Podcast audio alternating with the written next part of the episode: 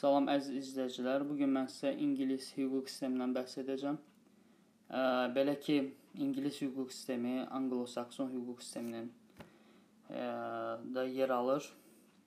Yəni bu Anglo-Sakson hüquq sistemində yer almasının anlamı da budur ki, digər hüquq sistemlərinin əksinə bu hüquqda qanunlaşdırılmış tək bir qanun qaynağı yoxdur.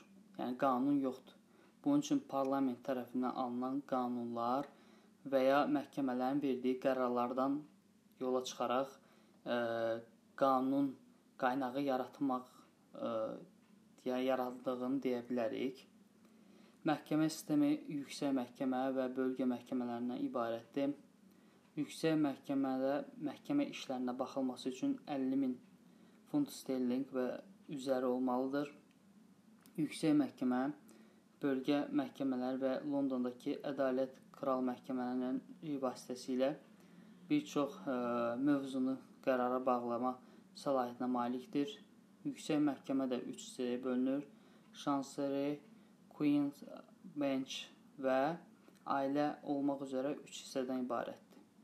Şanseri ümumi olaraq şirkətlərlə əlaqəli olsa da ancaq vəsiyyətnamələr, ortaqlıq, iflas və vergiyə də baxır.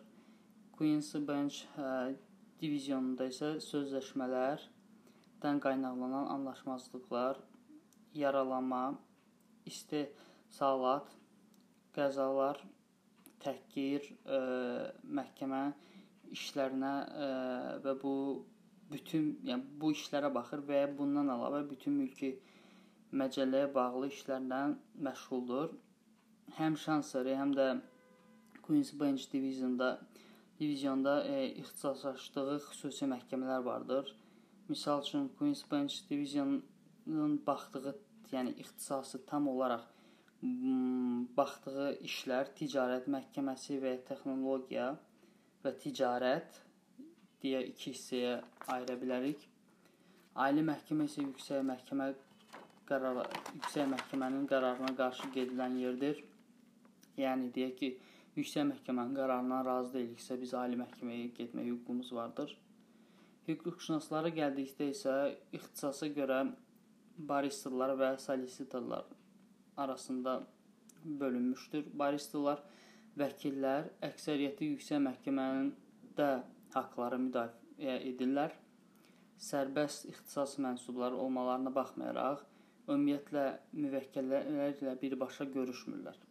Solisitorlar isə bunun əksinə məhkəmədə işə baxmaq da məsul şəxsdirlər. Bəzən yüksək məhkəmədə vəkil olaraq ə, işlərini görə bilərlər, ə, öz müvəkkillərindən birbaşa əlaqədədirlər. Məhkəmə işləri ərizənin məhkəməyə daxil olmasına etibarən 12-18 ay ə, çərçivəsində yəni yekunlaşmalıdır, qərar verilməlidir. Yəni bu günlük bu qədər. Növbəti ə, mövzularımızda görüşənə dək.